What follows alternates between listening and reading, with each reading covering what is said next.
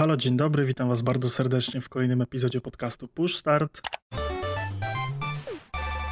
Ja jestem Dariusz Wadariowoźniak. A ja Pimol. Cześć, cześć. Zapraszamy na stronę pushstart.pl, gdzie znajdziecie wszystkie informacje o tym, gdzie można nas znaleźć w sieci. A teraz zapraszamy na kolejny odcinek. Trzecia wojna konsolowa, czyli jak wygląda właśnie współczesna wojna konsol.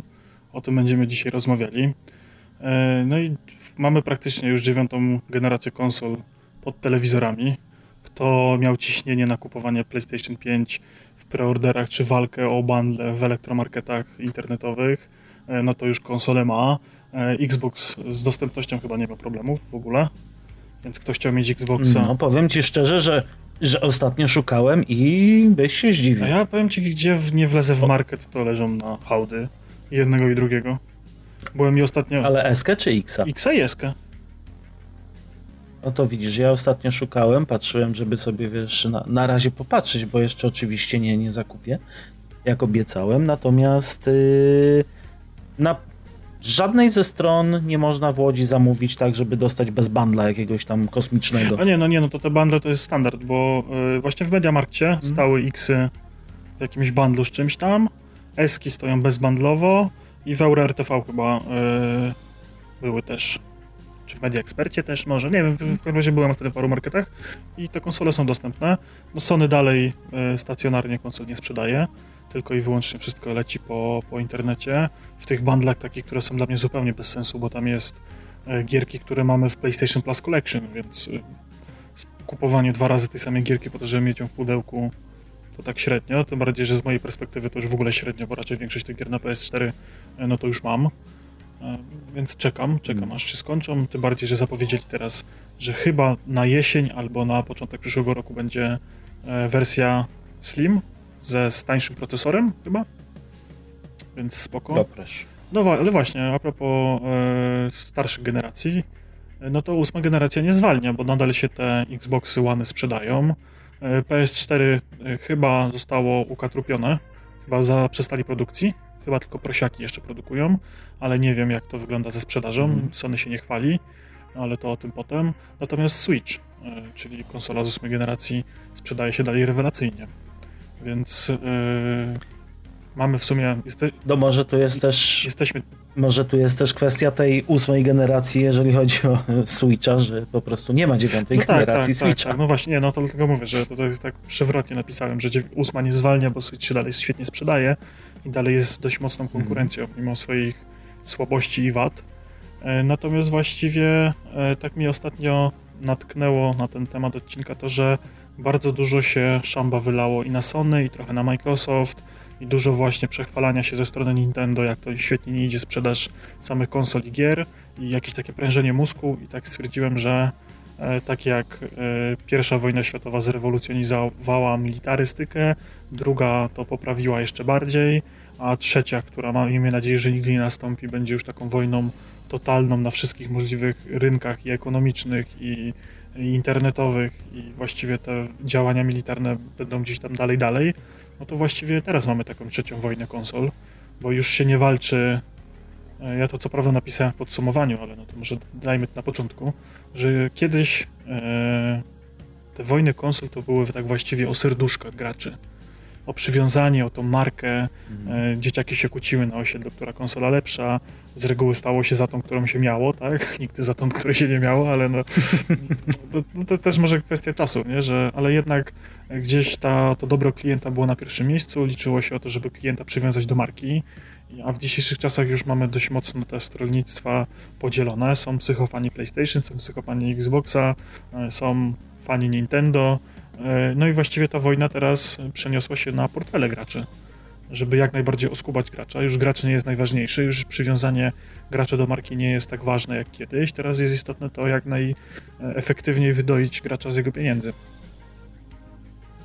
Dokładnie, no tutaj jeszcze ja bym zaznaczył taką różnicę właśnie między tymi wojnami, że te pierwsze edycje wojen konsolowych to było bardziej prężenie mózgów ze sprzętem, z grafiką, Właśnie im bardziej dopracowane gry były, im więcej exów, tym była lepsza konsola, lepszy sprzęt. Natomiast teraz te sprzęty już nie są aż tak od siebie różne, mi się wydaje. Mhm, teraz no, Co prawda czuć tą różnicę, natomiast jest to już podobny poziom. No nie jest to taka przepaść jak kiedyś między Xboxem tym pierwszym pierwszym, bo nie powiem One, a PlayStation 2, no to była przepaść. mhm, zgadza się. Graficznie i I technologicznie, tak, to zupełnie inne, no też Dokładnie. Zresztą nawet potem PlayStation 3 i Xbox 360 to też były tak diametralnie różne sprzęty. Tam się tyle różnych technologii przeplatało ze sobą, że, że to się w głowie nie mieści, nie? Dopiero tak naprawdę PlayStation 4 i Xbox One faktycznie gdzieś wyrównały. Mieliśmy bardzo zbliżone do siebie sprzęty o podobnej mocy, e, o podobnych możliwościach, o podobnych podzespołach. E, Mam wrażenie, że e, ta najnowsza generacja, dziewiąta, to już w ogóle jest praktycznie to samo, tylko w innych opakowaniach. Tu i tu mamy dyski SSD, no, podobne technologie zastosowane, podobne rozwiązania, patenty i tak dalej. Normalne, że odrobinie na inne, ale zasadniczo y, doszliśmy do tego momentu, że y, ten Assassin's Creed to Call of Duty raczej będzie wyglądało tak samo na obu konsolach. No pewnie się mylę, pewnie tam jakiś fanatycy od Digital Foundry znajdą jakieś tam różnice w wielkości piksela i, i półklatki animacji w tą czy we w tą, nie? Czy ray tracing inaczej działa. Ale to myślę, że Dokładnie, no ale te wszystkie rzeczy w tym momencie, myślę, nawet peryferiami można sobie wyrównać. No, kiedyś nie można było, nie wiem, dokupić dysku do konsoli o wielkości 20-30 gigabajtów, tylko były karty pamięci po Tera, teraz po też 200 na mega i tyle. mamy karty pamięci. he, he, ale he, he, da się podłączyć dysk przez USB. He, Ale he. to nie tak szybkie, nie? Ale nie. No dobrze, no ale, ale mamy możliwość powiększyć, zwłaszcza no, mi tu bardziej chodziło o PS5, Ale nawet ma e, przecież z lekka wiem- nie wiem, mniejszy jak ten z dysk. Xboxa i jak z PS5 jest, ale do PS4 da się normalnie wyciągnąć dysk, wsadzić dysk wewnętrzny nowy, tak? Są firmy, które robią tam dedykowane Mhm. dyski, czy to SSD, czy, czy jakieś HDD-ki o większych pojemnościach. Może sobie ten dysk wymienić bezproblemowo. Nawet wiem, że swoje, To znaczy micro, y, wiem, że też Microsoft y, zawsze się wycwaniał w ten sposób, że po prostu oprogramowanie dysku jest y, specjalne i tam były, przynajmniej z tego co pamiętam, w pierwszej generacji One'ów i w 360 były dedykowane dyski produkcji Seagate'a, tylko możliwość ich zastosowania. Można było je podmienić, ale tylko pewne No modele. tak, tak, tak. Właśnie w przypadku Sony, Sony też tak jest, że niektóre modele, nie, nie, nie dowolny dysk komputerowy wsadzimy, tylko konkretne modele wsadzimy, żeby tam działało, że one mają jakieś tam swoje specjalne prędkości i tak dalej i oprogramowanie pewnie też. Mhm. No ale dobra, no to lećmy może, bo ja tutaj tak pięknie Ale w podpu- lecimy, bo odbijamy. w punktach e, pola walki e, wyjustowałem. No i na początku mamy e, PC-ty kontra konsole kontra mobilki, czyli jak procentowo ta wojenka się rozkłada. I z takich w miarę świeżych statystyk, chyba za, za początek zeszłego roku, e, 21% to są PC-ty, 28% to są konsole. E, Mobilki, czyli tablety, telefony i gierki przeglądarkowe, to jest 51%. Czyli jednak Ładnie. najwięcej ludzi dalej gra w Candy Crusha.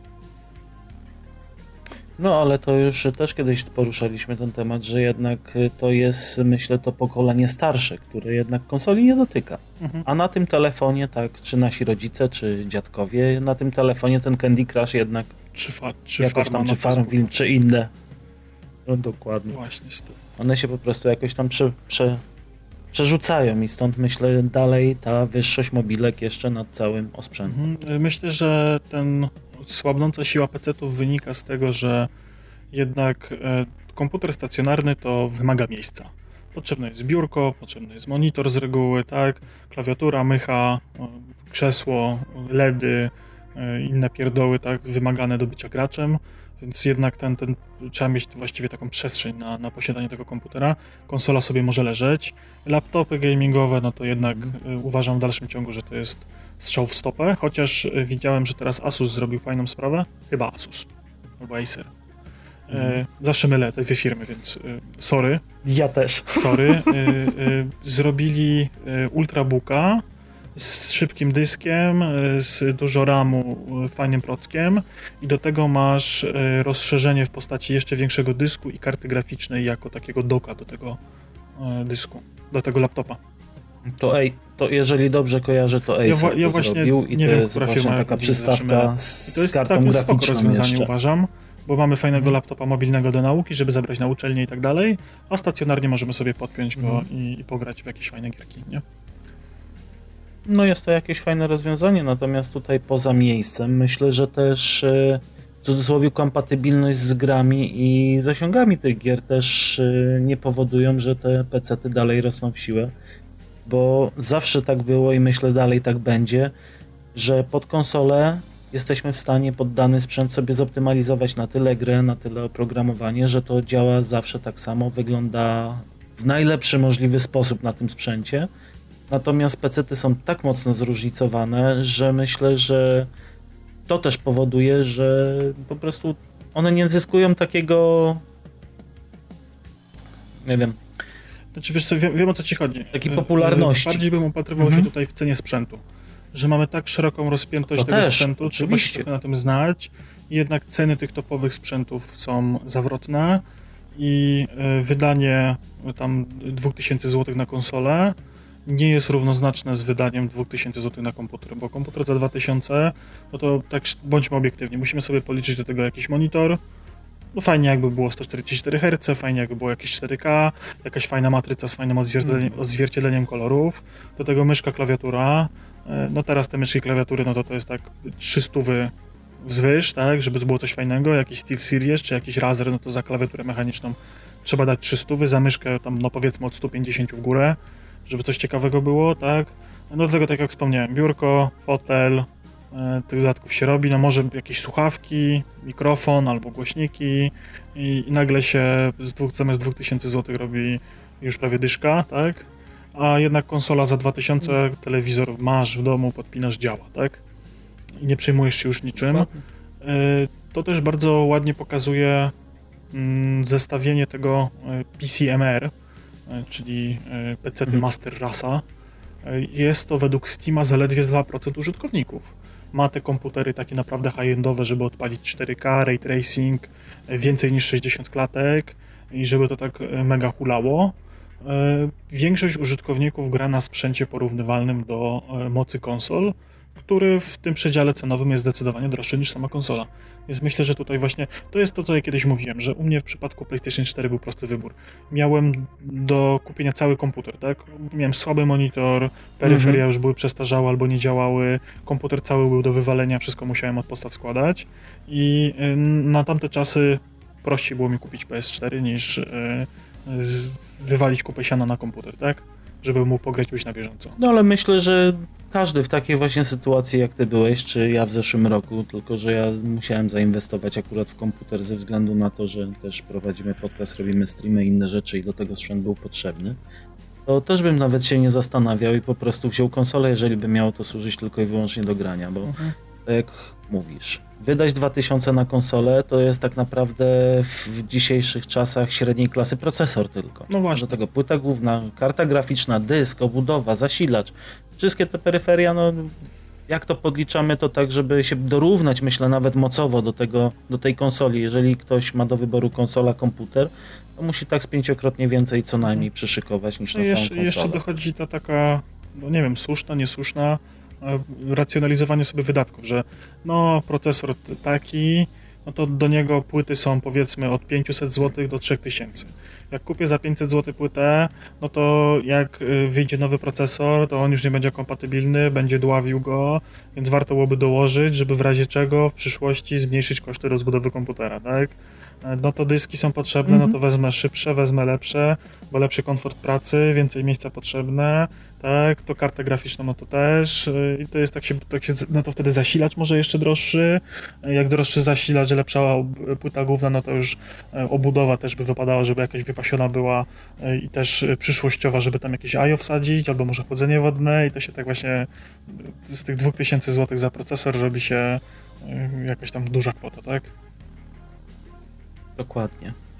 I to jest tak no, naprawdę niekończąca się opowieść właściwie, nie? bo potem zawsze jest coś że... do zmiany.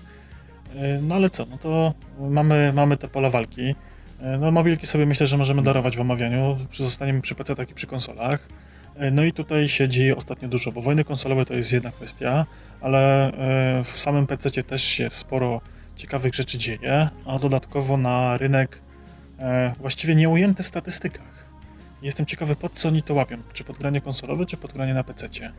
Czy może w granie mobilne, czyli granie w chmurach, czyli wszystkie usługi streamingowe gier. Mamy chyba trzech graczy na rynku aktualnie, którzy. Jeszcze chyba jest Apple, ale Apple się statystykami pewnie nie dzieli i, i nie wiem, czy coś tam jest na tym Apple Gaming. Nie wiem, to, to w ogóle. Myślę, że po, po, rozmawiając nawet ze znajomymi, którzy są szaleńcami na, na punkcie Apple i nic nie opowiadają o tym, że Apple jest fajne, to myślę, że tutaj można ich pominąć. No to mamy Google Stevia, mówię to z pełną mhm. świadomością tego, że mówię to źle, bo mój mózg y, tak się z tego śmieje, że y, robiąc research do, do odcinka odruchowo wpisałem Google Stevia. Nie, Google Stadia, czy Stadia.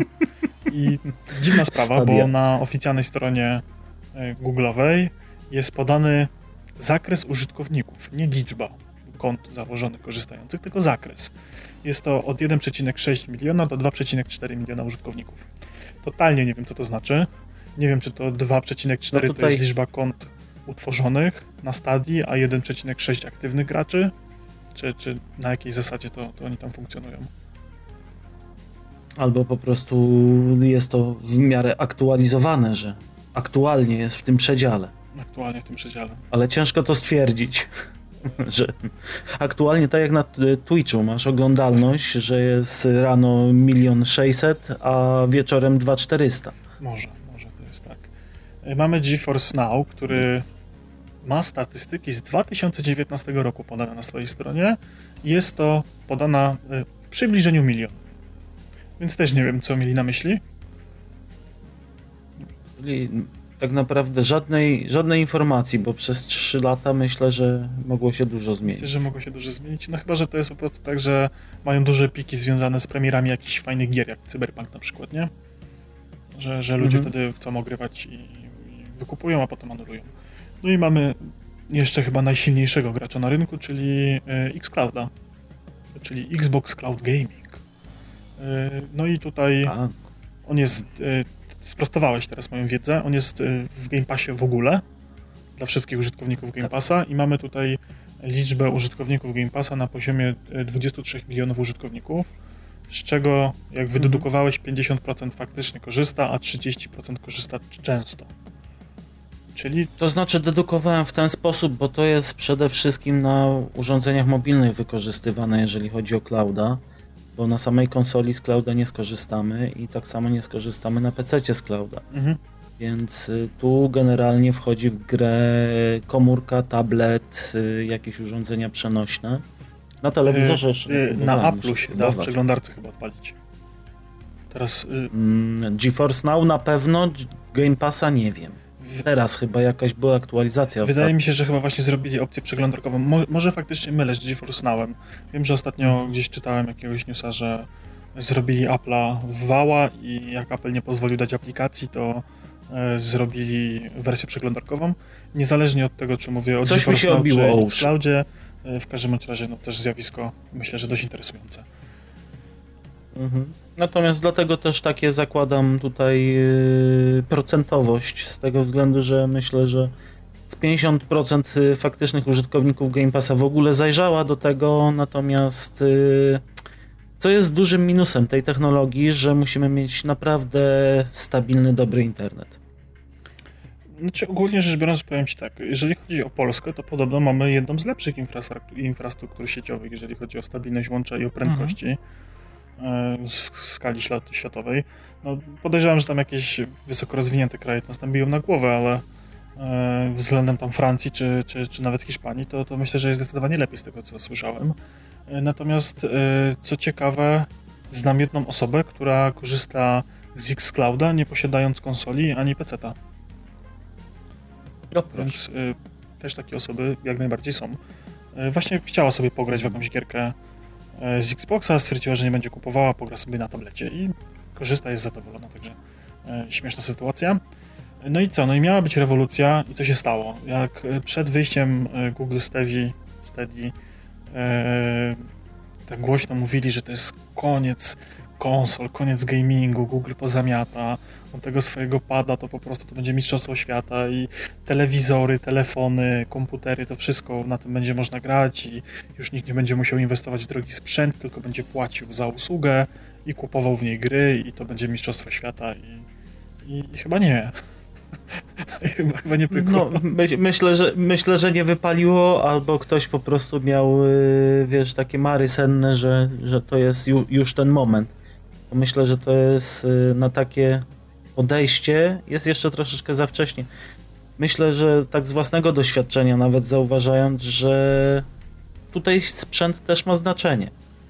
Bo nie odpalimy na przykład clouda na dziesięcioletnim tablecie i on nie będzie super chodził nawet przy najlepszym internecie, bo po prostu procesor nie daje rady. No jasne, nie, no ale no to zakładamy, że to jest y, skierowane do tych użytkowników, którzy mają topowy smartfon, topowy tablet czy telewizor z Androidem w domu na ścianie i wymieniają go tam co, co rok czy dwa, tak?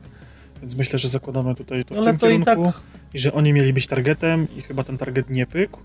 Myślę, że większym targetem stali się gracze tak, tacy jak Toy Blackcat, którego pozdrawiamy, który ostatnio chwa chwalił GeForce Now'a, bo on ma MacBooka i, i sobie tam coś ogrywał. E, The Division chyba z chłopakami na PC? Tak, The Division i powiedział, że nie będzie kupował pod to PC, to dlatego sobie no więc właśnie jeżeli macie właśnie MacBooka, czy macie jakiegoś laptopa do pracy, a nie chcecie mieć PC, a chcecie pograć ze znajomymi, czy jak przy okazji premiery Cyberpunka sporo osób właśnie mówiło, że gra na e, GeForce Now, bo tam chodzi im stabilniej i ładniej niż na, na swoim PC, więc myślę, że spoko i ja już jestem ciekawy, żeby sobie to kiedyś sprawdzić. E, mnie bardzo intryguje przystawka, ta GeForce Nvidia Now, nie, Nvidia Go. Jezu, zabijcie mnie, nie pamiętam teraz. Mm. Nvidia Shield. To się nazywa, to jest Shield. przystawka mm -hmm. tak. sama, bądź przystawka z padem do telewizora, która robi z telewizora Android TV ja aktualnie korzystam z takiej przystawki e, z, od jednego z operatorów. E, dostałem do, do abonamentu w gratisie, więc korzystam. I to mega fajnie działa, bo jeżeli tam korzystałem z telewizora na Androidzie, to, to tam jakieś ograniczenia były. A tutaj właściwie mogę zainstalować każdą dowolną aplikację, podpiąć dysk, odpalić każde dowolne, dowolne multimedium z dysku i nie ma żadnego problemu, a z telewizorem to bywało różnie. E, to dodatkowo tam jeszcze mamy tą funkcję, że możemy sobie podpiąć pada, czy mieć pada dedykowanego i pograć w gierki. I nie wiem jak to jest teraz. E, słyszałem, że na samym początku jak sprzedawali urządzenie, to do urządzenia była e, ta subskrypcja tak jakby w gratisie na chyba dwa lata. Że przez dwa lata mogłeś użytkować, może, może się mylę, może teraz zmyślę, może to jest nieprawda, może to była jakaś akcja dla influencerów, ale wiem, że gdzieś słyszałem u któregoś youtubera, że po prostu miał w gratisie samą tą usługę, nie musiał płacić abonamentu i dla niego to było super rozwiązanie, bo gdzieś tam miał na poddaszu czy w piwnicy swoje stanowisko do grania, a jak chciał sobie pograć casualowo, no to y, odpalał sobie streaming po prostu swojej biblioteki Steama na tym urządzeniu i grał w salonie na kanapie. Czy jak znajomi przyszli, żeby coś pokazać, nie musiał specjalnie tam do swojego miejsca pracy youtuberskiego przechodzić, tylko mógł to z, z poziomu kanapy odpalić. I to jest mega spoko. Y, I y, ja kiedyś y, korzystałem z takich rozwiązań właśnie przesyłania z, z komputera na telewizor mhm. Steamowego. się dało na, na Steamie przesyłać w ten sposób, że na komputerze się odpalało mhm. grę, komputer był serwerem i przesyłał obraz na telewizor. I to jest całkiem spoko rozwiązanie i, i ja to szanuję. No widzisz, ja akurat y, bardzo mocno korzystam z clouda bo w momencie jak y, żona na przykład na telewizorze ogląda sobie coś, nie chce mi się siadać do komputera, bo komputer też muszę odpalić, muszę włączyć, nie wszystkie produkcje mam też na PC-cie i mam ochotę sobie właśnie tak casualowo pograć, to czy biorę tablet, czy biorę sobie telefon. Nawet kiedyś y, zakupiłem sobie specjalny uchwyt do pada na telefon. Podłączam pada i po 3-4 minutach pykam jak na, normalnie na konsoli, wiem. No jest... Tylko problemem jest to, że robię to w domu, gdzie mam, tak jak mówię, dobre, stabilne łącze, bo kiedyś zabrałem go ze sobą w teren mhm. i próbowałem grać w terenie. To no niestety nawet sieć LTE na razie nie jest na tyle mocna, żeby to działało sobie stabilnie. Yy, powiem tak, yy, ja sporo korzystałem z Remote Playa na Wicie do PS4. Yy, żeby w łóżku sobie jeszcze pograć dwie, trzy rundki. Fallouta 4 tak sporo, sporo questów pobocznych porobiłem. W Wiedźminie tak trochę pograłem i pamiętam, że co prawda po LTE nie próbowałem nigdy tego robić, ale yy, u mamy w domu odpalałem na Wicie. Pamiętam, że yy, coś tam miałem ogarnąć, był, wyszedł, wyszło krew i wino I ja sobie wziąłem Witę, odebrałem po drodze paczkę z paczkomatu. Chyba już były wtedy paczkomaty, tak. E, paczkę z paczkomatu sobie odebrałem, pojechałem do mamy coś tam mi pomóc ogarniać i podłączyłem się pod jej internet e, Witą i odpaliłem konsolę, odpaliłem sobie ściąganie tego dodatku e, i akurat jak wróciłem, to miałem wszystko, wszystko ogarnięte.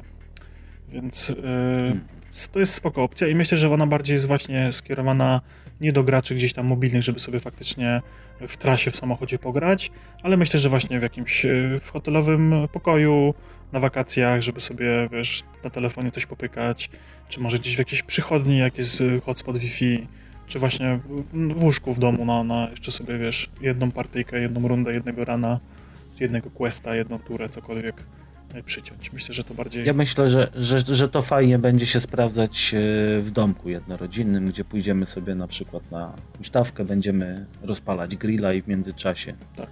możemy sobie pyknąć jeszcze dwie rundki w Outridersu. No, więc myślę, że, że spoko.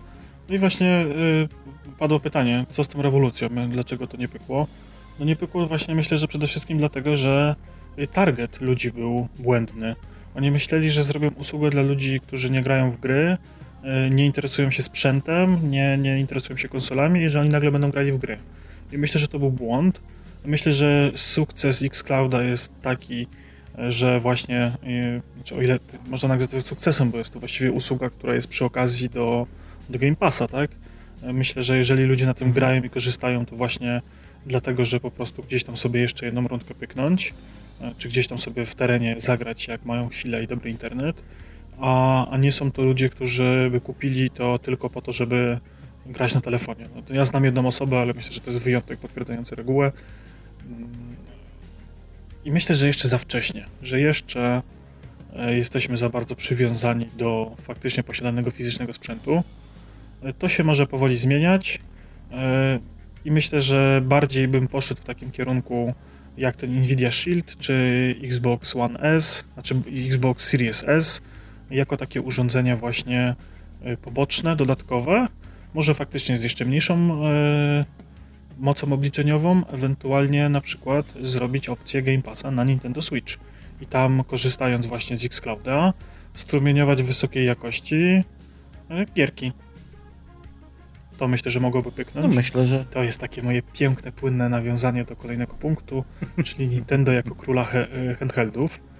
E, no i właśnie są takie plotki a propos tego Game Passa, że, że ten Game Pass i Xcloud na Switchu gdzieś tam chyba Phil Spencer w jakimś ogłoszeniu, czy jakiś inny włodarz e, Xboxowy miał na jakiejś konferencji w tle Switcha i to tak, że, że to jest współpraca i kooperacja, że na pewno tak będzie, to są takie ploteczki, ale może zacznijmy sobie od początku, czyli 85 milionów sprzedanych Switchy e, i Switche dalej się sprzedają i dalej jest na nie popyt i dalej pojawiają się w sklepach, dalej schodzą, zarówno Switche Lite, jak i te zwykłe w dokach, no i dodatkowo e, te gierki też się sprzedają w chorych ilościach.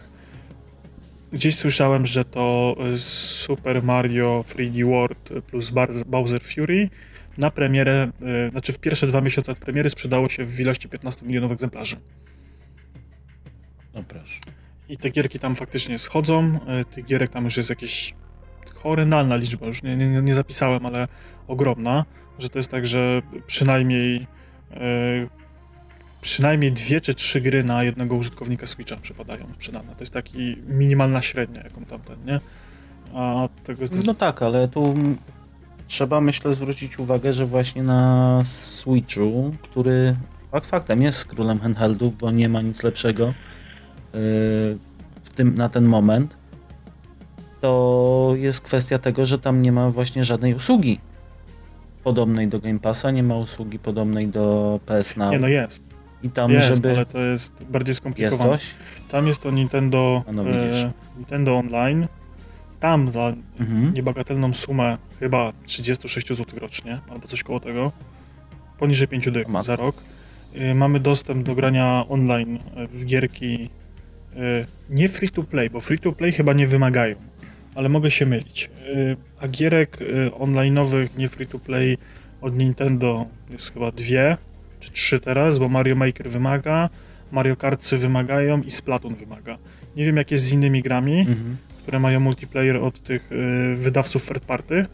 Nie wiem, czy na przykład tam jakiś Doom Mhm. wymaga, tego, tego nie jestem w stanie potwierdzić. W każdym bądź razie w tej kwocie, tam poza właśnie y, chmurą i takimi pierdołami, mamy y, retro y, emulator konsoli. Tam są gierki z y, SNES-a i, i z NES-a chyba. No widzisz. No i co jakiś czas tam dają jakiś y, ten Tetris, Battle Royale, tam Mario 35, jakieś tego typu atrakcje tam są, co jakiś czas wrzucane. No ale i tak generalnie, jeżeli byśmy chcieli coś nowszego, coś, coś takiego na topie, no to zawsze musimy wydać te pieniądze i kupić Mhm. tą, tą grę, żeby ten handheld nie leżał gdzieś tam w I nie ma szufladzie. promocji. Nie ma promocji. To jest promocji. najsmutniejsze, że te gierki w ogóle i- nie tanieją. Cyfrowo rzadko zdarzają się y, promocje takie do 50%, y, że na przykład gierka Zelda w dalszym ciągu jest w pełnej cenie na storze i co jakiś czas się trafi promocja tam za 180 zł, ale to jest taki Mhm. maks, nie?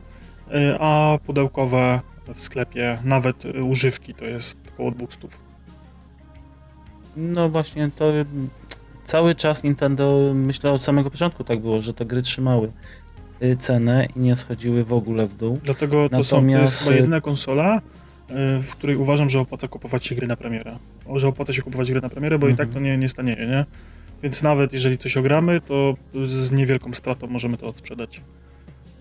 I kupić sobie Tak, kolejne. ale myślę tutaj w obronę można wziąć właśnie Nintendo z tego względu, że jednak te gry na Switcha, w ogóle na Nintendo, zawsze były mega dopracowane pod dany sprzęt. A, i przepraszam, bo ja oczywiście cały czas zgodzisz? mówię, że cały czas mówię tutaj o ekskluzywach. Nie wiem, jak jest z jakimiś tam Mhm. Skyrimami, Dumami innymi tego typu rzeczami, bo mnie to kompletnie nie interesuje. Dla mnie ta konsola istnieje Mhm. tylko i wyłącznie dla ekskluzywów od Nintendo, czyli te wszystkie gry z Mariem, e, Zelda i, i te wszystkie inne takie e, typowo japońskie w stylu Octopath Traveler, który już teraz chyba wyszedł na inne rzeczy, ale swojego czasu był tylko na Nintendo i tam jakieś takie inne tego typu rzeczy. Więc e, te gierki nie tanieją. Mhm. No i tak jak mówisz, y, są to. Czy one są dopracowane? No są brzydkie jak jasna cholera. Są, ale, z, ale są utrzymane w zawsze w tej samym To mają tą samą tonie, w tym samym stylistykę taką mają. w tym samym klimacie, stylistyka, no to wszystko jest ten. Jak myślisz o Nintendo, to widzisz właśnie Mario Karty, widzisz yy, Mario 3D i tak Mhm. dalej. Nie jest tak, że pomyślisz o Nintendo Switch, o zagram sobie w Cyberpunka. Te gierki y, wszystkie, mimo tego, że wyglądają może jakościowo biednie, y, to już pomijając y, możliwości Switcha, bo no, po prostu mają takie, taką stylistykę graficzną, to są y, jednymi z lepiej dopracowanych gier w swojej klasie, nie? Że jeżeli wychodzi Luigi Mansions trójka, to jest to świetny horror w klimatach Mario, który jest zabawny, ma świetną tam jakąś fizykę obiektów, ma świetne zagadki, świetne lokacje, to wszystko jest dopieszczone i super wygląda. Jak wychodzi nowy Marian, to też Marian też jest świetny, więc e, oni zawsze, ten poziom tych produkcji jest bardzo wysoki, jeżeli chodzi o samą jakość płynącą z gry i z reguły nie są to gierki takie na raz, tylko przeważnie są to gierki, które e, mają tak jakby podwójny próg wejścia, nie? że ma, możesz przejść grę w 8 godzin, a możesz równie dobrze spędzić w niej 140 i dalej bawić się świetnie, nie? To ja tak z Zeldą na przykład miałem, że można ją tam zraszować w 8 godzin, zrobić 4 questy i pójść na bossa, a można latać e, 140 godzin po świecie i robić jakieś pierdoły. I o to właśnie mi chodziło, że Nintendo jednak to jest samo w sobie klasą, chociaż właśnie nie goni za tym konikiem w cudzysłowiu, że nie musi być najnowsze, najlepsze i mieć teraz y, wchodzić w dziewiątą generację nie wiadomo czym, tylko dalej sobie Ale właśnie widzisz, oni mają masę takich świetnych patentów, jak te znienawidzone przeze mnie Joy-Cony. To pomimo tego, że od leżenia na półce psują się analogi, y, to jest kawał świetnego sprzętu. Tam jest i żyroskop, i te y, to wibracje haptyczne, które były jako pierwsze w padach tam zastosowane, tak? I mamy tam jakiś czujnik podczerwieni, który tam służy w jakichś minigierkach, tam na przykład do zjadania hamburgeru, bo kłapiemy buzią i przerywamy wiązkę i dzieje się jakaś magia. I właśnie też te, te bardzo dokładne żyroskopy. Yy, Mi się bardzo podobała ta wersja yy, liczenia kulek, które się turlają w pudełku. Że można było wyczuć po wibracjach, ile tych kulek w tym pudełku jest. Mają masę świetnych akcesoriów, jak yy, czy świetnych. One są świetnie wykonane, dają masę frajdy i może one na dłuższą metę są bezsensowne, ale są mega, mega, mega dobre, tak? E, ten Nintendo Labo, mhm. Mario Kart Live, Circus coś tam, e, czy Ring Fit, to są kawał dobrych akcesoriów, które dają masę frajdy i niosą tak jakby e, drugie dno do konsoli, nie? No bo masz wyścigi po pokoju i tą kamerkę AR i, i całą magię, która się tam dzieje. Masz te ćwiczenia, gdzie możesz sobie tam jogę i jakieś inne e, to się Boże, jak to się nazywało? Zapomniałem. Jest y, rodzaj tak jakby ćwiczeń, grup ćwiczeń, które nie wiem. Co ćwiczą y, ten? Yy, no właśnie, prawicy. właśnie myślę. Co prawicy ćwiczą? ten, no. No, no, no, właśnie. Crossfit. Crossfit, właśnie, więc to są jakieś crossfitowe ćwiczonka no. i, i cały ten ring fit to też jest jakieś tam narzędzie stosowane w crossficie, które tam mega spoko e, działa i jest e, dobrze wykonane i jakościowe. Mamy te kartonowe zabawki z Labo, które są skierowane dla najmłodszych i właśnie o to chodzi, żeby one były z kartonu, żebyśmy sobie w razie czego mogli e, z internetu wydrukować szablon i wyciąć z kartonu po pizzy jeszcze raz wędkę czy pianinko i, i to jest mega wszystko spoko. A myślę, że główną zaletą Switcha jest to, że to jest konsola hybrydowa. Ja na Switchu praktycznie poza streamami nie gram w gry sam dla siebie e, w trybie stacjonarnym, tylko gram przenośnie, bo mi jest tak wygodnie. Żona chce coś poglądać na, na telewizorze, czy dzieci, mi się nie chce siadać przy kąpie, rozwaram się na łóżku, e, czy nawet wieczorem właśnie przed spaniem, e, sobie coś tam pyknę i to jest dla mnie największa zaleta tej konsoli. Dodatkowo mogę sobie tę konsolę zabrać jadąc na, na święta do rodziny, czy jadąc gdzieś e, służbowo, czy cokolwiek i zawsze chwilę, czy to w samochodzie, czy w hotelu, czy, czy gdziekolwiek, wyciągnąć tę konsolę i pograć sam, bądź pograć z kimś. No i e, ten tryb stacjonarny jest największą zaletą w przypadku właśnie tych gier. E, no, wszystkie te gierki mają multiplayer, tak, do czterech graczy.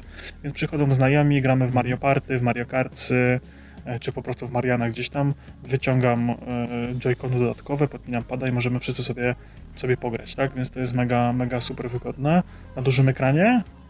A jeżeli ktoś chce, no to też sobie może normalnie pograć, nie? To już zależy od wyboru. Wiem, że chyba Toy mówił, że w ogóle nawet doka nie rozpakował.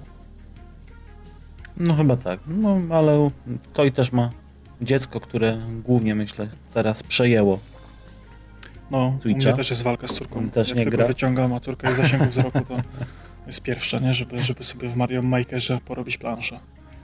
Więc y, no, no właściwie ale... to jest taki, to Nintendo to jest taki opóźniony kuzyn, który toczy walkę na froncie, której już tam nie, tego frontu już dawno tam nie ma. To on sobie tam toczy tą walkę i sam ze sobą ją wygrywa. E, mamy teraz właściwie plotki o, o Switchu Pro, który ma mieć e, DLSS-a, mhm. czyli tą, to AI od NVIDII, które tam ma polepszać grafikę e, w, i klatki na słabszym sprzęcie. Ma mieć 4K e, OLED. Znaczy, myślę, że OLEDowy ekran będzie no, Full HD, a 4K będzie w doku. No i te plotki mhm. o kooperacji właśnie z Game Passem i z Xcloudem na, na Switchu. To by myślę, że była petarda, bo mogliby sobie w ogóle E, olać tam optymalizację jakichś innych gierek, tylko wiesz, odpalamy je w Xcloudzie, a jakaś no. gierka była, która, nie wiem czy kontrol tak nie działał, że chodził w chmurze. Częściowo przynajmniej, ale mogę zmyślać. ci nie powiem. Mogę zmyślać, że, ale w każdym razie właśnie robić sobie te swoje gierki, te swoje eksy, wypuszczać je co jakiś czas i, i, coraz więcej marek odgrzebują. No dlatego, że się ten Switch sprzedaje. No jak Wii U miały cztery osoby na świecie i dwie w Polsce, no to był problem z tymi gierkami i nie było sensu robić. A teraz mogą odkopywać jakieś właśnie Mario, y, tryb fotograficzny do Pokémonów, jakieś Mario stare, wydawać po raz dziesiąty, więc to jest mega, mega super. No i z takich jeszcze ciekawostek i no plotek podsumowujących rynek handheldów, E, Apple się chyba zorientowało, że jest tam sporo kasy i są takie plotki, że Apple chce zrobić przenośną konsolę. Ale myślę, że ona się może, że ona może być w produkcji, takie, takie... ale nigdy się nie pojawić przez to, że stwierdzą, że to jest zbyt duże ryzyko dla wizerunku marki. Jakby nie pykło, nie? Hmm. Też mi się tak wydaje, że Apple jednak pozostanie w tej sferze, w której jest, a handheldy myślę, że są mocno pozamiatane przez Nintendo i Tutaj jeszcze chciałem na sekundę wrócić Jasne. do tej do tego frontu wojennego, y, że Nintendo prowadzi na nim właśnie bitwy. Natomiast myślę, że ono wygrywa właśnie w tych bitwach z tym, co konkurencja typu Xbox czy PlayStation pokazało w swoim wykonaniu. Bo mamy tego y, Fitringa, który tak naprawdę w porównaniu do Kinecta i ćwiczeń z Kinectem, no myślę, że go zabił. zabił. Nie, powiem ci, że Po czasie, ja ale się, go zabił. y, znaczy, bo to jest tak. y, Kinect umarł, dlatego że Microsoft nie umiał tego sprzedać. Tak samo y, z Move'em Mhm. na PlayStation. Move umarł, bo Mhm. nie, nie umieli tego sprzedać. On się potem przydał przy VR-ze, ale największy problem jest taki, że jakby na to były gry, no to jest, wiesz, bo co innego jest kupić y, grę z akcesoriem w postaci tego Ring Fita, bo on jest tylko do tego, tam nic na, na, na to nie pograsz. To jest gra, Mhm. do której masz za no, trochę większą cenę dorzucone akcesorium do ćwiczeń. Kompatybilne, tylko z tą Mhm. grą. A w przypadku Kinecta kupowałeś drogie urządzenie, na które nie było gier. Więc wiesz, y, ja pamiętam, że e, swojego czasu żona ostro ćwiczyła, ja trochę też. Nike Trainer był na, na 360. I to była świetna aplikacja. Mhm. Ona może jakoś tam super nie, nie, nie mierzyła tych twoich osiągów, no ale na poziomie dance, y, Jazz Dance czy tam Dance Central, pomieszałem oba tytuły naraz, yy, mierzyła te twoje ruchy i zaliczała ci te ćwiczenia. Tam był jakiś ułożony zestaw ćwiczeń on się tam na bieżąco układał względem twoich osiągów. I to było całkiem spoko, to była dobrze zrobiona gierka, tam jakaś yoga była, jakieś tam wysiłkowe i z obciążeniem ćwiczenia można było sobie tam jakieś hantelki brać i tak dalej. I to całkiem spoko pomagało, nie? Tylko to nie było w ogóle popularne, ja tego nigdy nie widziałem na półce w sklepie, nie? No właśnie, dlatego może ja o tym nie wiedziałem, a zajmowałem się wtedy Kinectem, zajmowałem się konsolami i ja głównie się spotkałem właśnie wtedy z, z Gwiezdnymi Wojnami, jakimiś tam wyścigówkami, ewentualnie właśnie sporty typu box, jak z Nintendo Wii, czy z inne tego typu sporty, tenis, coś takiego. No, No ale skoro mówisz, że tak było, no to Tylko właśnie mi się wydaje, że Microsoft tego za. nie miał sprzedać, nie? No ale tutaj, no tak jak wspomniałeś, no wygrywa bitwę, tylko no, wygrywa jest samym sobą, bo no nie ma konkurencji w swojej dziedzinie. Vita zdechła, e, Microsoft nigdy nie miał handhelda i właściwie to sami ze sobą trochę walczą, bo mają tego 3DS-a i tam 15 tysięcy rewizji tego 3DS-a, tam jest New 3DS, 3DS XL, Mini, coś tam, New Super, coś tam, i te nazwy w ogóle to jest kosmos dla mnie. Co oni tam wymyślają, nie? Tak jak jest z tym, co na streamach tam ogrywam. New Super Mario Mhm. Bros. U Deluxe Switch, coś tam, nie? Okej, okej, to, to przejdźmy dalej, bo się już zakopujemy. Y, Mamy. y, Przejdźmy sobie teraz do PC-ów. Ten sobie mięsko konsolowe, y, to główne zostawmy na sam koniec. Przejdźmy do PC-ów. No i na PC-tach jest rozum. Kiedyś PC-ty to było królestwo Steama i nic innego się nie liczyło. Potem e, wszyscy inni chcieli być jak Steam i pozakładać swoje własne platformy, które wymagały, wymagane były do odpalania ich gier, czyli Origins, Uplay. Coś tam jeszcze było. I to myślę był, to był chyba najgorszy pomysł, jaki wtedy mieli, bo to był Origin, był Uplay, był... Jeszcze był Xbox Live Poza Arcade Ubisoftem chyba. był... Tak, jeszcze mamy w dalszym ciągu, przecież mamy Blizzarda. Tak. Yy, Znaczy no, kilka, w ogóle kilka ich było i za każdym razem jak człowiek chciał zainstalować jakąś nową grę, to musiał się logować do jakiegoś nowego. Rockstar ma swoje Tak, przecież. Znaczy ja to jak najbardziej rozumiem Więc- ze względów finansowych. To się opłaca, no bo nie dajemy Steamowi prowizji, tak? Tylko Steam przez to, że miał świetne gry ekskluzywne dla siebie, swojej produkcji i zrobił świetną robotę w tej infrastrukturze społecznościowej. Te grupy dyskusyjne, warsztaty, profile użytkowników, rynek cały, y, ten y, sprzedażowy itemów z gier, to myślę, że robi główną robotę i siłę samego Steama. No i plus Dota, plus CS, plus Left 4 Dead, Half-Life, portale i tak dalej. To myślę, że spo- spo- spowodowało, że Steam stał się tak potężny. Ja pamiętam y, ten okres przejściowy. Największą patologią było to, że kupując chyba wtedy Dead Space'a dwójkę na Steamie trzeba było jeszcze odpalać ori- Origina i mieć dwie aplikacje, które zżerały zasoby systemowe tylko po to, żeby zagrać w jakąś grę. Potem się jej wycofało całkowicie.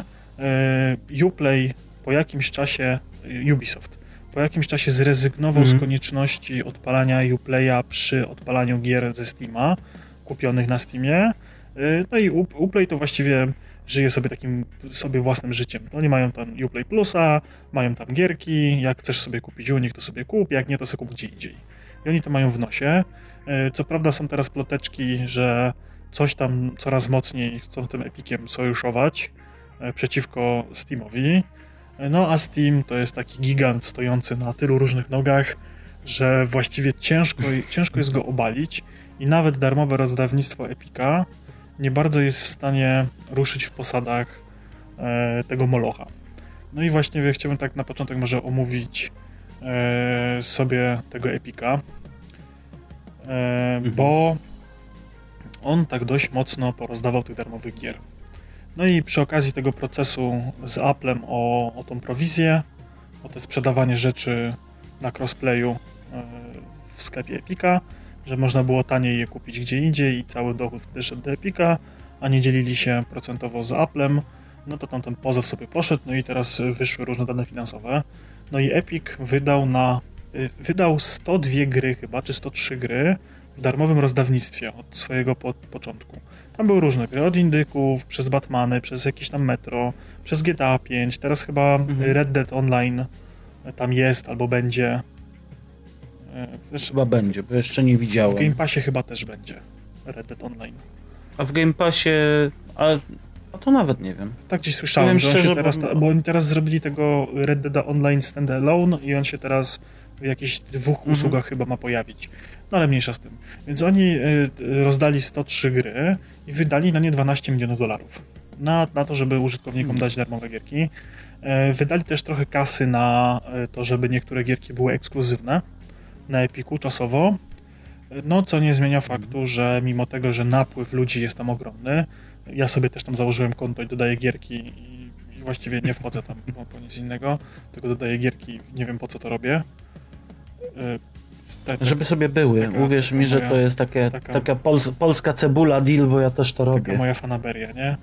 Eee, znaczy dodaję te gierki, których nie mam, a potencjalnie chciałbym tam kiedyś zagrać, nie? Bo, e, I wiem, że tam nigdzie ich indziej nie ma. W każdym bądź razie e, z tego, co wyczytałem gdzieś, to e, Epic Store, Epic Game Store przynosi e, przyniósł od swojego początku istnienia 50, e, mil, 500 milionów strat łącznie, rok do roku. No właśnie na, na hmm. darmowe gierki, na utrzymanie tego, i tak dalej, co nie zmienia faktu, że mogą sobie na to pozwolić, bo w samym 2019 roku e, Fortnite, skiny do Fortnite'a i tak inne rzeczy zarobiły 2 miliardy. W 2019. Hmm. Mamy już 2021. Więc podejrzewam, że te no tak. zarobki raczej nie spadły z Fortnite'a, a nawet jak spadły, no to jeszcze jakiś tam zapas mają. I to jest taka długofalowa strategia tego, żeby tych graczy tam przyciągnąć, e, dawać te małe marże, bo oni tam e, chyba tylko 15% biorą, czy 12% e, za od dystrybutorów gier innych, za wydawanie gier tam.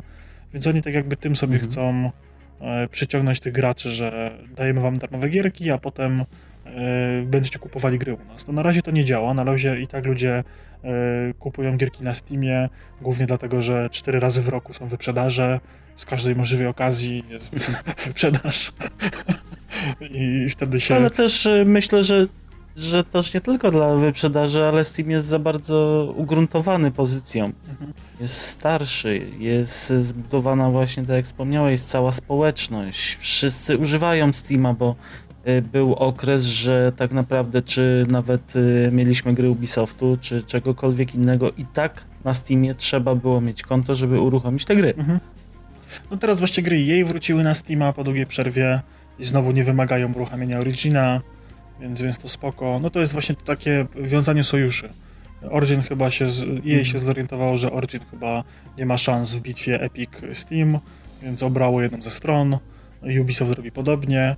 E, mamy jeszcze, za czym sobie jeszcze wrócimy do tematu tego starcia Epic i, i Steam.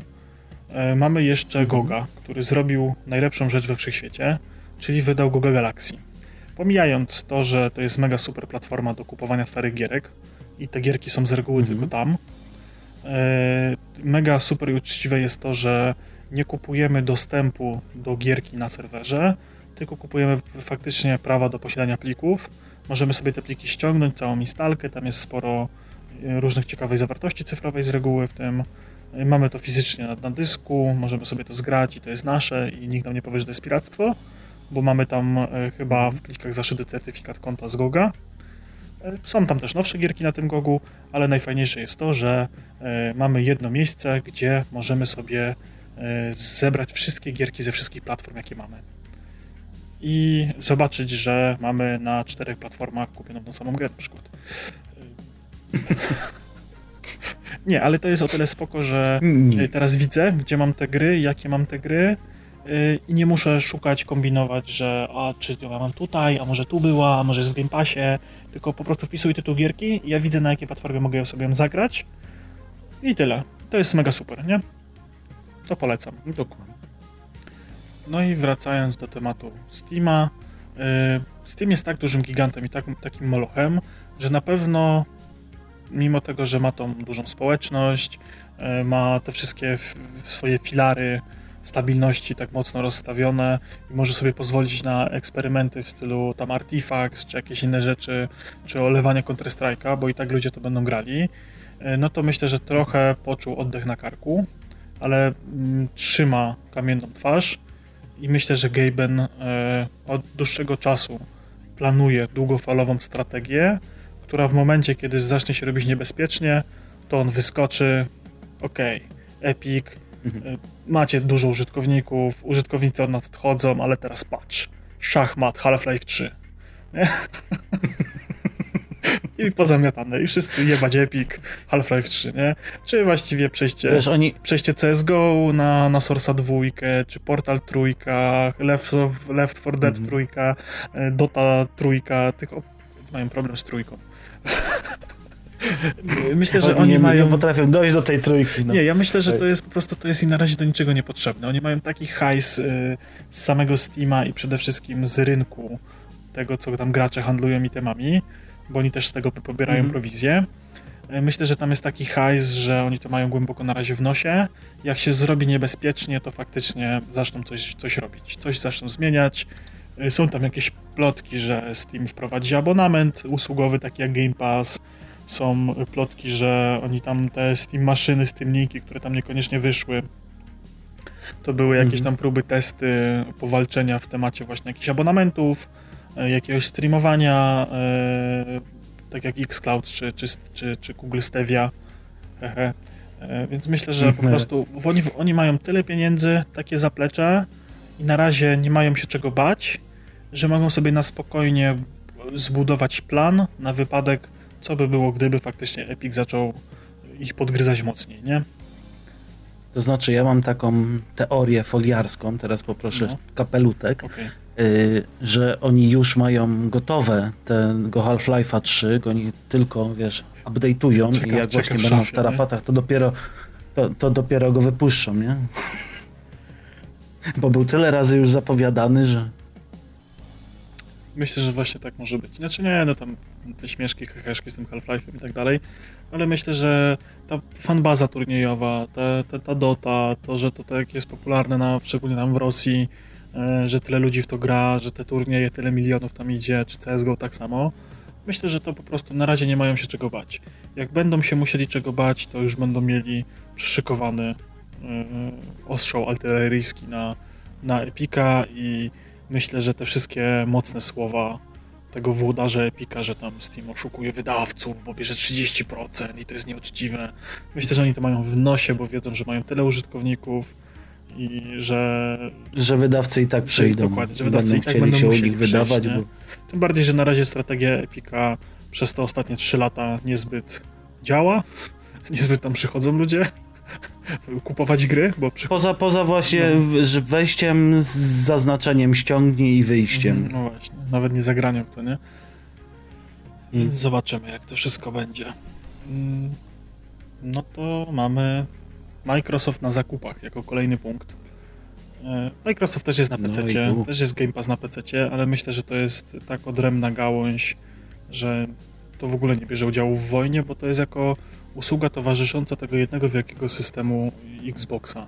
Bo w tym momencie Microsoft myślę, że po sromotnej porażce Xboxa One na starcie zdał sobie sprawę, że nie ma sensu e, hołbienie tylko i wyłącznie rynkowi amerykańskiemu, robienie z Xboxa magnetowidu, centrum domowej rozrywki, jakichś w ogóle seriali przeplatanych z grami, jakichś innych dziwnych pomysłów, które tam były i słynnego wejścia HDMI in do podpięcia dekodera. Myślę, że uznali, że to jest kompletnie bezsensowne i w końcu poszli po rozum do głowy i postanowili uknąć długoterminowy plan zniszczenia całej konkurencji i zrobienia ekspansji gdzie się da. Mieli Windowsa, mieli PC, więc naturalną drogą było to, żeby ten Game Pass, ten Microsoft Store się tam pojawił, żeby gierki też tam były. Tylko moim zdaniem spoko jest to, że oni w ogóle nie poszli w konkurencję ze Steamem, bo wiedzieli, że to tylko się nie da wygrać. Więc zrobili usługę abonamentową, która pozwala nam grać na wszystkich możliwych Xboxach, telefonie i PC. I to w ogóle totalnie rozwala system jak to jest rentowne. Uważam, że to się jak najbardziej sprawdza. To się jak najbardziej sprawdza, właśnie. Jak, jakkolwiek rentowne by nie było, no to mamy tych 20, chyba 3 czy 25 milionów użytkowników Game Passa na całym świecie, mhm. więc to są ogromne przychody co miesięczne e, do, do, do budżetu, więc oni sobie mogą pozwolić na pójście na zakupy i na nakupowanie studiów, które będą im robiły gierki ekskluzywne właśnie z myślą o usłudze Game Pass. Bo jak na razie wszystkie gierki, które wychodzą ekskluzywnie na urządzenia Microsoftowe, e, wszystkie gierki trafiają do Game Passa na premierę. I to jest mega super, bo oni w ogóle nie muszą się martwić e, okej, okay, kto tam będzie chciał, to kupi. Kto nie chce e, płacić Game Passa, no to wyda te dwie stówy na gierkę i sobie tą gierkę kupi.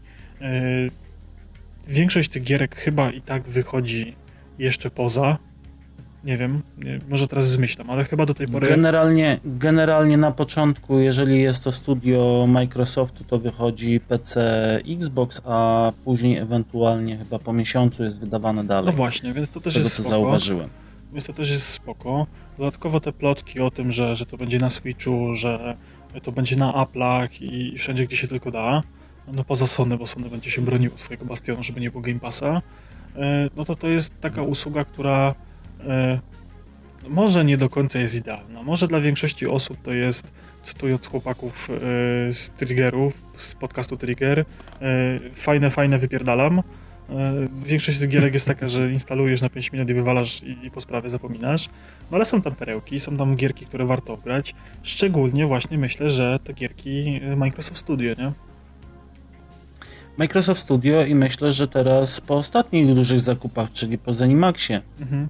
Mamy całego Duma, mamy Wolfensteiny, mamy Dishonored, mamy w ogóle całą Bethesdę, Fallouty, wszystkie. Mamy Elder Scrolls. Oni teraz mają tu... tak dużo różnych studiów i tak dużo różnych potężnych marek, że naprawdę będą mogli robić mega fajne rzeczy. Ja się nie mogę doczekać, aż y, po prostu e, Obsidian zrobi kolejnego Fallouta, bo teraz jak najbardziej jest to możliwe. E, nowych mhm. Elder Scrollsów, e, nowego Duma. Tam mają, e, mają przecież tych od Wastelandersów teraz. Mogą też ich do, dokoptować do, do Falloutów. Niech robią też jakiegoś Fallouta może dwuwymiarowego, w sensie w życiu izometrycznym. Mają teraz taką, tak wielką paletę tych wszystkich studiów, które pracowały nad różnymi markami i tych różnych marek, że oni naprawdę teraz mogą robić petarda gierki i myślę, że mogą e, poważnie zagrozić Sony. Ja wiem, że fanboye Sony będą teraz mówić, że Game Pass to jest główno nie usługa i ona niszczy rynek. Kurwa, Microsoft na to stać. To, że Sony nie ma pieniędzy... Stać, ale no... Nie oszukujmy się, no jak niszczy rynek, no przecież oni płacą za to, właśnie za coś kupili te studia. No ale to chodzi, te studia chodzi no, o to, że, nie, że te... nie sprzedałyby się tak tak po prostu i powiedziały, no dobra, no będziecie rozdawać nasze gry za darmo, to no to weźcie sobie, we, weźcie se nas. Ale widzisz, nie, bo największy, się, no. największy argument e, tych ludzi po niebieskiej stronie jest taki, tylko właściwie ja mam wrażenie, że nie mają świadomości, że e, Game Pass to są właśnie głównie gry Microsoft Studio i inni wydawcy, mhm. tak jak People Can Fly, które dało Outridersów, to nie jest Microsoft Studio i oni chcieli być w Game Passie. To nie jest tak, że przyszedł zły pan Microsoft i powiedział dawajcie Outridersa, bo jak nie, to was zniszczę, nie? Nie, oni chcieli. Mhm. To była pełna ich świadomość, że y, okej, okay, może przez to ta gra się nie sprzeda, może przez to spora część osób tej gry nie kupi, nie wyda 250 zł na pudełkową czy cyfrową wersję tej gry, tylko ogra sobie ją w Game Passie. Myślę, że to była świadoma decyzja. A jeżeli chodzi o, o gierki z Microsoft Studio, no to kurczę, pieniądze zostają w rodzinie. Ta gra się nie ma sprzedać, tylko ta gra ma sprzedawać usługę.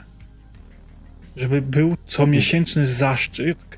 Nie wiem, ile w dolarach, ile w dolarach kosztuje Game Pass? Mm, około 8 czy 10 miesięcy. No niech będzie. Najlepiej się opłaca zawsze. No niech będzie w zaokrągleniu 10 miesięcznie. Mhm. To masz 230 milionów dolarów miesięcznie. Tak. Więc kurwa, te gry mogą się produkować, oni mogą mieć nieograniczony budżet. Mogą kupować te studia mhm. za te 7 miliardów, czy ile tam ten. Y, ile tam poszło teraz na te wszystkie zakupy łącznie, mogą sobie to kupować, mogą dawać tym studiom pieniądze i oni nie muszą pracować po to, żeby y, na koniec y, procesu produkcyjnego gry martwić się, czy ta gra się sprzeda w ilości miliona, dwóch, pięciu, dziesięciu i czy będą premie, tylko oni mają zrobić dobrą grę w terminie, ona ma iść do Game Passa, a pieniądze i tak będą. Ładnie. I moim zdaniem... Myślę, że dla niektórych tych studiów to jest też y, taka no, poduszka finansowa, że nie muszą się teraz jest, martwić. Może to jest w jakimś stopniu tam złe, nie? Bo może ich to rozleniwiać, nie? Ale to jest trochę taki komfort, nie? Że nie przejmujesz się tymi słupkami sprzedażowymi, bo wiesz, że ta gra ma po prostu podtrzymywać yy, te subskrypcje w usłudze. Że te pieniądze no, tak czy siak będą. się nie? właśnie tym, żeby się żeby się podobała, żeby, żeby, te pieniądze później szły, bo... Żeby ludzie grali jeżeli... w tą grę, bo jak będą grali w tą grę w tej usłudze i będą spędzali tam dużo godzin, to y, pan Microsoft sypnie kolejnymi milionami na kolejną produkcję i będziesz miał pracę. Myślę, że to jest tego typu motywacja. Dokładnie. Więc... Myślę, że na tym to ma polegać. Mi się bardzo podobają ruchy, które robi Microsoft. Może nie do końca wszystko tak super wygląda tam, tam od drugiej strony i tak dalej, ale dla przeciętnego użytkownika to jest mega fajne i wygodne. Game Pass jest tani, bo jest w promocjach. Można tam za 60 zł sobie pół roku kupić. I, i, i to znaczy, ja wyszedłem z założenia, że kupuję sobie raz na pół roku dwie, trzy miesięczne, bo nawet licząc, że na pół roku wydaję 320 zł, no to licząc, nie wiem, czy bym miał Switcha, czy bym miał Playkę i chciał sobie kupić w tym czasie tyle gier, ile, ile ogrywam przez Game Passa, mhm. to bym wydał 10 razy tyle. No właśnie, więc, ale to tak jak mówię, jest cały czas jest ten y, Game Pass po, po taniości, czy jakoś tak taka stronka teraz powstała. Zmyślam teraz mhm. nazwę, nie pamiętam. Jest jakaś taka śmieszna nazwa na, na stronkę, która monitoruje promocję na Game Passa i tam za naprawdę śmieszne pieniądze można tego Game Passa wyrwać na, na długie, długie miesiące. Są całe instrukcje, jak zrobić, gdzie kupić, gdzie kliknąć, żeby się promocje połączyły, żeby te, te sumy się kumulowały, transfery i takie różne inne połączenia usług. E, mega super to działa i tego Game Passa można mieć naprawdę za grosze. Plus jest tam masa gierek, które ja wiem, że na przykład osobiście bym nie zagrał, bo by mi było tam szkoda cztery dychy na jakąś gierkę, bo może mnie rozczaruje, a tak to fajne, fajne wypierdalam. Podłapałem tekścik, bardzo mi się to podoba. Można sobie odpalić jakiegoś indyczka, pograć 15 minut i go skasować bez bólu, że żeśmy stracili jakiś hajs. Jakieś pieniądze i trzeba go teraz, teraz go dopchnąć do samego nie? końca, żeby, żeby, się ten, żeby się odzyskało. Mhm. Natomiast no, ja za to lubię Game Passa, lubię tą funkcję zaskocz mnie, gdzie po prostu mamy wciskamy jeden guziczek, wylosowuje nam jak w kole fortuny jakąś pozycję, o której człowiek by nawet nie pomyślał, żeby w to zagrać, mhm. ale okej, okay, wylosowało na dzisiaj tą grę, no to jedziemy. I myślę, że to też I jest tak odkryłem fajne. kilka perełek, które naprawdę... Mhm. No, myślę, że też to jest spoko opcja dla jakichś mniejszych twórców właśnie gier indyków, nie? Że nie wiesz, jak ci ta gra sprzeda, mhm. nie wiesz, czy ona siądzie. Więc może podpiszmy umowę na 3 miesiące w Game Pass. Jak się spodoba i ludzie pykną, pójdzie to jakoś wiralowo po necie, to za te 3 miesiące pójdzie ta sprzedaż i zarobimy jeszcze trochę, nie? Tym bardziej, że w przypadku właśnie tych y, wydawców, takich nie będących w tej grupie Microsoft Studio, no, tych firm produkujących gry, no to to jest dobrowolna decyzja i to, że jakaś gra postanowiła tam być, to nie jest to wina Microsoftu, że Microsoft zły i kazał.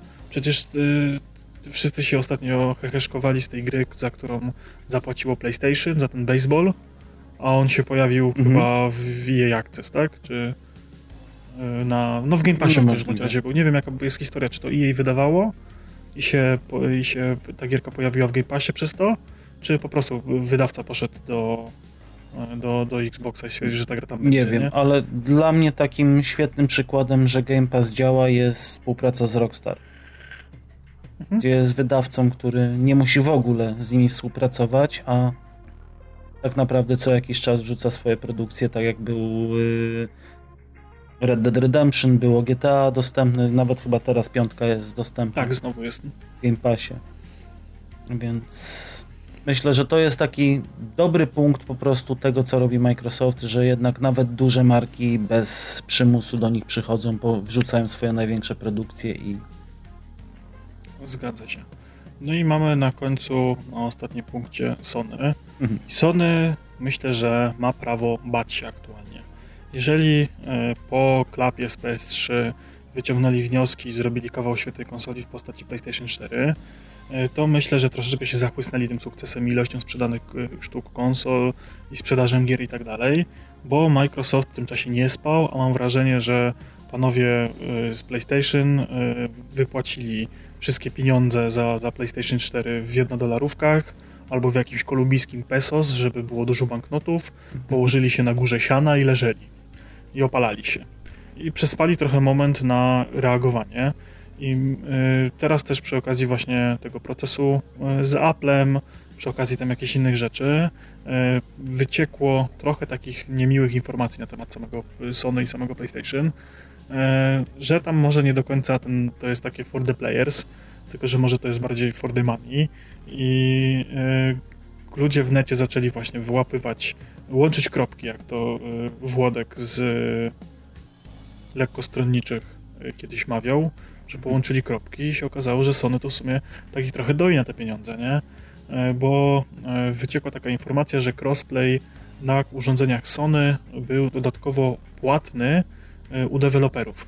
Że, so, że Sony wiedziało, że jeżeli będzie crossplay w Fortnite, no to jakaś część użytkowników będzie grała na przykład na telefonie, czy na PC, czy gdzie indziej jeszcze poza PlayStation i że jest szansa, że te zakupy y, tych wirtualnych walut, skinów i tak dalej będą wykonywane właśnie na innych urządzeniach, przez co procent od sprzedaży tych nie trafi bezpośrednio do Sony.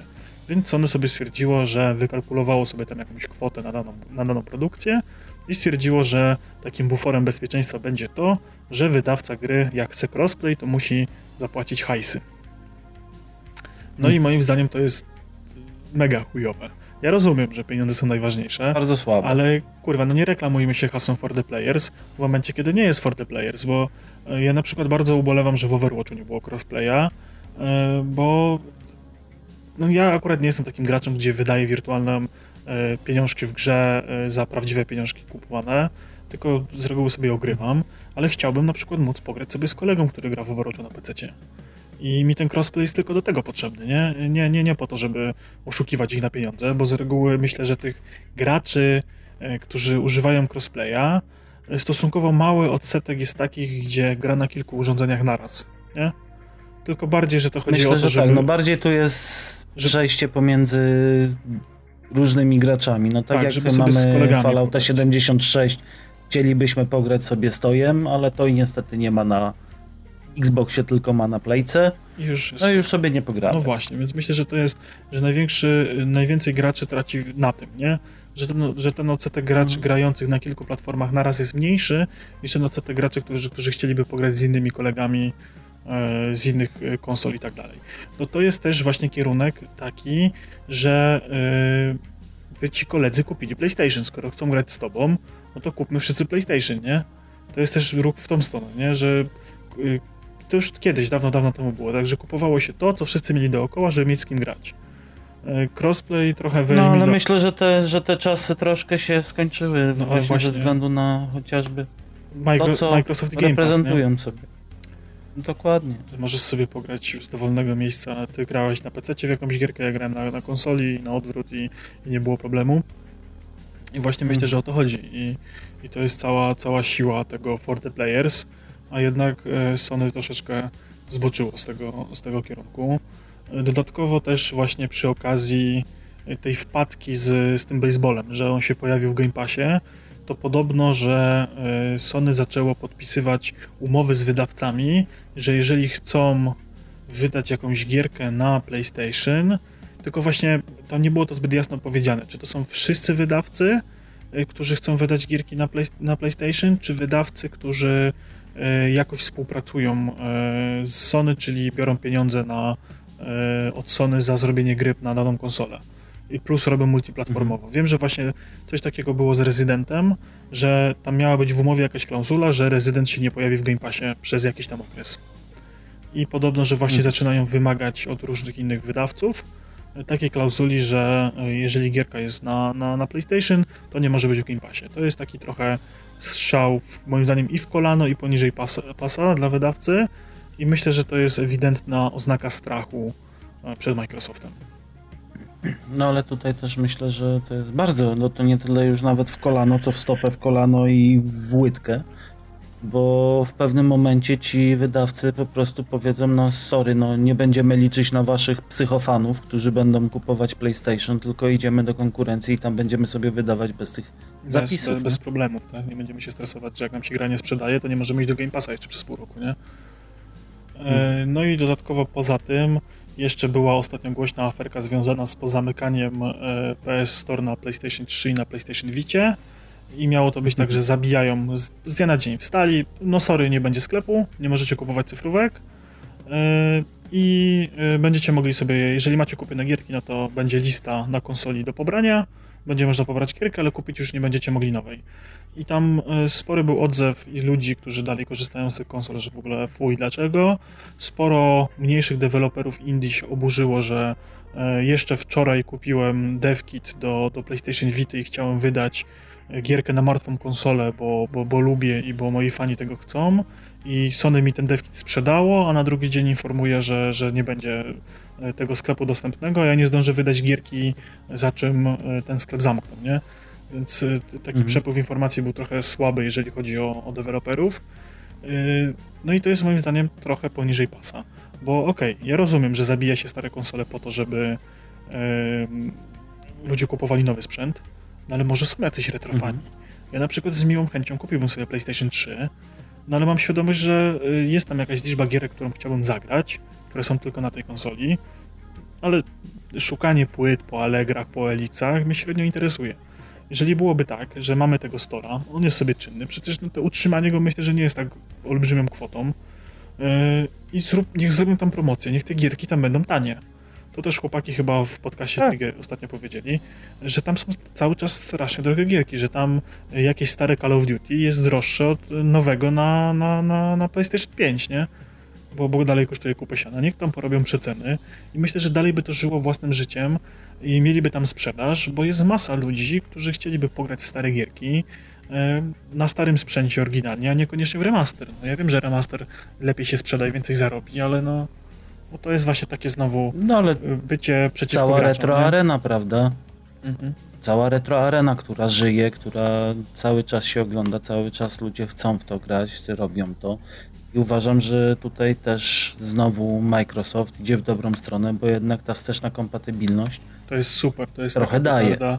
Plus yy, niedoceniany przez niektóre podcasty FPS Boost który poza tym, że daje, blokowywuje w y, tych nowszych gierkach licznik FPS-ów, no to y, tam działa jakaś, ja nie wiem, czy to jest ko, ko, nie, konkretnie powiązane z samym FPS Boostem, ale większość tych starych produkcji jest przystosowana już pod y, współczesne standardy. Tak jak ja kiedyś mówiłem, że mhm. byłem zaskoczony, jak y, to pierwsze Fable dobrze wygląda na y, y, tym Series S. Że to świetnie chodzi, ma świetne ostre tekstury i bardzo ładnie to wygląda. I no, generalnie Xbox już przy samym wydawaniu konsoli zapowiadał, że będzie nad czymś takim pracował i że to będzie podkręcało właśnie całą tą kompatybilność wsteczną. Mhm. Myślę, że to, to w momencie, kiedy jest Sony właśnie. Genialne. Tak, to jest genialne. I w momencie, kiedy Sony totalnie olewa wsteczną kompatybilność, PlayStation 5 y, będzie pierwszą konsolą, która bez większych problemów będzie odpalała tytuły z PS4 tylko i wyłącznie. E, no ja się właśnie pytam, gdzie jest PlayStation 3, gdzie jest PlayStation 2. PS3, pierwsze wydania miały chipset, który odpowiadał za emulację systemową, znaczy właściwie hardware'ową, bo to było chip z PlayStation 2 wsadzony do PlayStation 3 yy, e, za odpalanie gier z PlayStation 2. I tam jest kurczę, strasznie dużo dobrych gier i ja mam wrażenie, że Sony w ogóle nie myśli o jakimś takim swoim dziedzictwie, o tych wszystkich God of War'ach, Resistance'ach, Killzone'ach, tylko jebać, idziemy dalej, nie? Olewamy temat i było, mhm. to było, teraz nikt w to nie będzie chciał grać, a jest myślę, że masa jakichś fanatyków, zajawkowiczów, którzy chcieliby w to pograć, a a niekoniecznie każdy ma środki, możliwości, żeby sobie skompletować starą konsolę i szukać gdzieś gierek y, po jakichś portalach aukcyjnych. Y, myślę, że dużo nowych graczy chciałoby mieć możliwość zagrania w starą gierkę na PlayStation 5 odpalenia, nawet jeżeli nie przez bezpośrednią emulację sprzętową, bo jest to zbyt trudne, no to kurczę, przez PlayStation Now dało się tak, da, dało się tak chyba zrobić, że dało się odpalić gierki z PS3 gdzieś tam serwerowo, no tylko mhm. PlayStation Now dalej nie jest dostępny na przykład w Polsce. I, I dalej jest to jakaś taka usługa, o której mam wrażenie trochę zapomnieli. Tu jest czasem dziwne myślenie ze strony Sony mhm. po prostu, tak mi się wydaje, że oni czasem nie przemyślą tego, co chcą zrobić i właśnie jak mają jakiś sukces, to później następna jak gdyby generacja i tak śledząc to odnoszę takie wrażenie, bo tak jak mówię, nigdy nie byłem fanem PlayStation, że mają sukces, porażka, sukces, porażka. Takie ja, górki i dołki. E, ja myślę, że to jest u nich ugruntowane tym, że oni mają strasznie mocną tą fanbazę. E, wystarczy sobie spojrzeć na zaprzyjaźniony Discord, czy na jakieś inne zaprzyjaźnione mhm. podcasty, bądź niezaprzyjaźnione, e, czy nawet na Twittera, żeby zobaczyć, jak silna jest niechęć do Xboxa, do usług Xboxa i jak wszelkie możliwe wypowiedzi związane właśnie z Game Passem czy czymś innym są nasycone takim, z taką, wiesz, zajadliwością, takim jadem, takim, wiesz, szyderstwem, że, że mm. tam niszczą branżę, w ogóle pokój i tak dalej, bo Sony sobie zbudowało swoich fanów na tym, że mają zajebiste ekskluzywy. I te gierki są naprawdę dobre. No, te wszystkie Unchartedy, God of War'y, to, to są super gierki. Mają teraz Spidermana. E, chodzą plotki, że na PS5 aktualnie w produkcji jest 20, 25 gier ekskluzywnych, z czego większość to jakieś są nowe IP i, i są też w tym jakieś gierki mniejsze jak Returnal.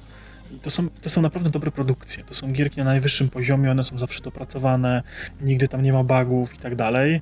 No czasami bywają kontrowersje, jak przy The Last of Us dwójce, ale to kontrowersje mhm. bardziej fabularne. I, ale odbiegając w ogóle od tego, no to mają kupę dobrych gier, które wychodzą co te 3 miesiące czy co pół roku i one faktycznie dają im zarabiać. Ale mam wrażenie, że zapomnieli o całej innej reszcie graczy, których potencjalnie mogliby mieć, gdyby byli bardziej otwarci gdyby był crossplay, gdyby była jakaś usługa może subskrypcyjna, taka jak Game Pass, żeby coś takiego też odpalili, tak? Ja wiem, że byłoby to trudne, no bo trzeba byłoby się dzielić pieniędzmi z innymi, tak? Trzeba byłoby, wiesz, yy, wziąć jakąś gierkę do Game Passa i za nią zapłacić, a to jest, znaczy do Game Passa, do, do jakiegoś tam play, PlayStation Passa powiedzmy, tak? jakiegoś innego mhm. studia, mhm. dawanie swoich gierek w taką usługę to też jest żaden interes, bo lepiej sprzedać gierkę za 350 zł w ilości dużej, no bo no nie oszukujmy się, prawda jest taka, że e, nawet patrząc po sobie, no może ja jestem złym przykładem, ale PlayStation służyło mi przez e, sporą część czasu jako platforma do ogrywania tylko i wyłącznie eksów od PlayStation. W momencie, kiedy już kupiłem komputer z powrotem, to PlayStation zeszło na, na, na drugi, na drugi tor i ono służyło tylko i wyłącznie do grania w eksy. I mhm. są ludzie, którzy będą te eksy kupować na premierę za pełną cenę, ale myślę, że duża część takich graczy jak ja no, stwierdzi, że no, trudno, no nie pogram, to nie pogram, tak? Kupię za, za dwa lata, jak stanieje sprzęt i gierki będą tanie, tak?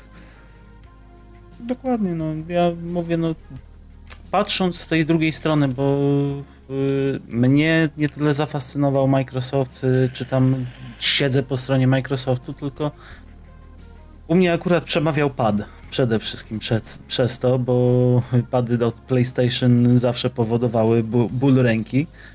Natomiast y, generalnie podejście to jest takie już psychofaństwo bardziej, jeżeli chodzi o PSK. Jak już mam, tak. to tak, te mhm. eksy są najlepsze, te eksy są wszystkim, to jest y, system seller i nic innego się nie, nie liczy. Natomiast ja zaczynałem bo miałem też przez jakiś czas y, do czynienia z PlayStation. Nigdy do mnie to nie przemówiło właśnie te eksy. Zawsze wolałem mieć jakiś wybór. Mhm. I to spory. No, największy wybór daje posiadanie właśnie no, obu konsol, tak? No, Game Pass jest teraz super. Nie. Ja też no, no, ostrze zamknę to PS5. No, chciałbym. No na razie, tak jak mhm. mówię, dla mnie to, co się dzieje z rynkiem sprzętowym jest absurdalne, więc na razie mówię pas, Game Pass. E, ale, ale myślę, że e, aktualnie na wojnach konsolowych tracą najbardziej gracze. E, szczególnie ze, stro ze, ze, strony Sony mam wrażenie, bo wszystkie te inne firmy starają się gdzieś tak faktycznie być pro, pro, pro graczowe. Nie? No normalne, że za tym idą pieniądze, że pieniądze jest zawsze najważniejszy, ale myślę, że y, robienie takiej właśnie silnej armii graczy, którzy będą tylko za twoją marką i nigdzie indziej nie będą wydawali pieniędzy, to jest totalna bzdura. Lepiej iść w kierunku ogólnym, niech usługi będą dostępne, niech będą dostępne gry, niech wszystko będzie, a gracz i tak wybierze to, co mu się najbardziej opłaca i najbardziej podoba i z czego jest najbardziej zadowolony, a jak będzie się ich ograniczać, to, to myślę, że tylko będzie się robiło samemu sobie zły PR. Dokładnie i to bardzo mocno widać w tym momencie. Mhm. Ja myślę, że postawić z powrotem gracza na piedestale i skakać dookoła niego, może niekoniecznie go zawsze słuchać, ale przynajmniej powodować to, żeby chciał z nami być Docenić, i tak, może gracza. właśnie może wejść właśnie w większą współpracę ze wszystkimi dookoła, a nie tylko skupiać się na sobie. Bo doceniony gracz, gracz podłechtany, gracz zadowolony będzie wydawał chętniej swoje pieniądze. A walka tylko i wyłącznie o każdy procent, każdą grosik, cencik, dolara, e, każde euro e, myślę, że będzie działała tylko na niekorzyść. Zresztą właściwie y, też to bardzo widać dobrze po PlayStation, że tam tych metod płatności jest jak na lekarstwo. Teraz jest chyba tylko opcja podpięcia karty kredytowej i chyba PaySafe Card w Polsce jest dostępny. Kiedyś był PayPal, ale PayPal chciał za dużą prowizję, więc go wywalili. Nie ma żadnych innych opcji do ładowywania tego konta tam. Jakieś tylko zdrabki i to też chyba y, powoli zdychają, te zdrabki. Więc albo podpinacie kartę, albo wypad, nie? płatności w jakiekolwiek inne możliwe sposoby, no ja uważam, że powinni wychodzić. Powinni ułatwiać graczom jak najbardziej, ale oni nie chcą, no bo musieliby się podzielić tym pieniądzem z jakąś inną firmą trzecią, nie? No, myślę, że też, y, bo znam już kilka osób, które z y, psychofaństwa, czy z jednej, czy z drugiej strony się wyleczyli właśnie przez to, co się dzieje mhm. aktualnie. Bo ileż można być y, opluwanym i tak dalej. Ale dobra, myślę, że tematem wojen konsolowych rozpętaliśmy tylko wojnę konsolową. że wiele ludzi tam będzie teraz, robiło teraz hatfu i czekamy. Czekamy na wasze komentarze, czekamy na wasze wypowiedzi, jak mocno nas zjedziecie za to, co powiedzieliśmy, z jednej czy z drugiej strony. Tak. Można oczywiście nas dopaść na Twitterach i no to wszystko macie troszeczkę na, z nami na, na podyskutować. macie wszystkie linki i tak dalej. Zapraszamy do dyskusji. E, przypominam o Q&A. Na 50 odcinek będzie Q&A. E, mamy już sporą liczbę pytań. Jeżeli ktoś jeszcze sobie e, życzy, żebyśmy coś jeszcze na tym Q&A zawarli, to spieszcie się, bo nie znacie dnia ani godziny, kiedy będziemy to nagrywać. My też nie, ale może to być My też nie, ale myślę, może... już niedługo, tak, więc tak, myślę, trzeba się śpieszyć. Więc chyba tyle. Trzymajcie się. No hej, pa,